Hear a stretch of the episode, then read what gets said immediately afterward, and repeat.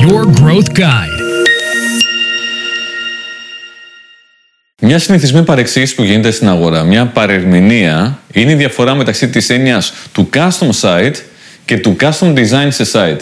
Στο σημερινό επεισόδιο θα συζητήσουμε γι' αυτό. Είμαι ο Κάρλος Τσιλιγκιριάν και το Your Marketing Growth Guide και σήμερα θα δούμε ποια είναι η διαφορά μεταξύ αυτών των δύο ενιών. Όταν λέμε custom site, τι σημαίνει?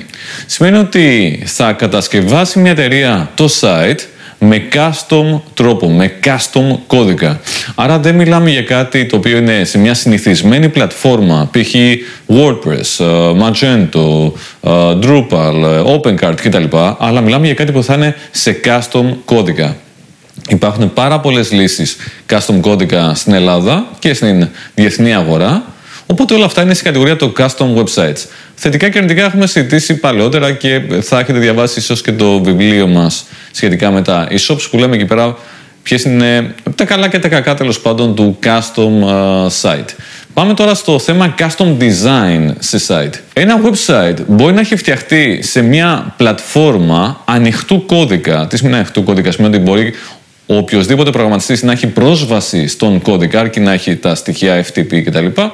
Οπότε μπορεί να φτιαχτεί το site σε ανοιχτού κώδικα πλατφόρμα, π.χ. WordPress όπως είπαμε πριν, αλλά να έχει custom design, δηλαδή ένα ιδιαίτερο όμορφο, θέλω να πιστεύω, εικαστικό, το οποίο θα είναι κομμένο και ραμμένο στα πλαίσια αυτού που θέλει η εταιρεία, στην εταιρική της ταυτότητας, στις ανάγκες και επιθυμίες της, στο target group που απευθύνεται κτλ.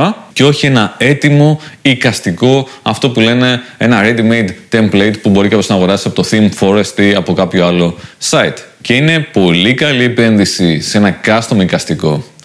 Αν βέβαια μια επιχείρηση είναι στο ξεκίνημά της και δεν έχει την οικονομική δυνατότητα, ναι, μπορεί να πάει σε ένα έτοιμο εικαστικό. Αλλά αν υπάρχει οικονομική δυνατότητα, το custom design, φτιαγμένο από κάποιον ο οποίος είναι ταλαντούχος, πεπειραμένος κτλ., συνήθως υπερέχει ενός έτοιμου εικαστικού. Ποιο είναι το βέλτιστο? Το βέλτιστο είναι να φτιαχτεί ένα custom design αφού πρώτα προηγηθεί μια σκέψη. Μια σκέψη για την αρχιτεκτονική, μια σκέψη για το marketing. Και αυτό είναι κιόλας που προσφέρουμε στην τζι άι εμ. Σχετικά με τα custom sites, όταν μια εταιρεία φτιάχνει ένα site σε custom πλατφόρμα, εκεί συνήθως έχουμε και custom design.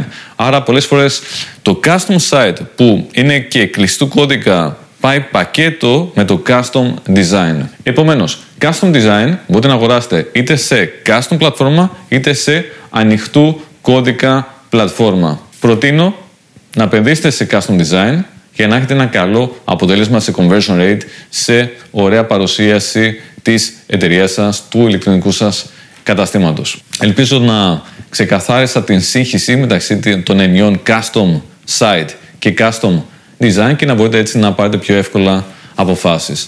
Θα χαρώ να δω τα δικά σας σχόλια και τα λέμε στο επόμενο.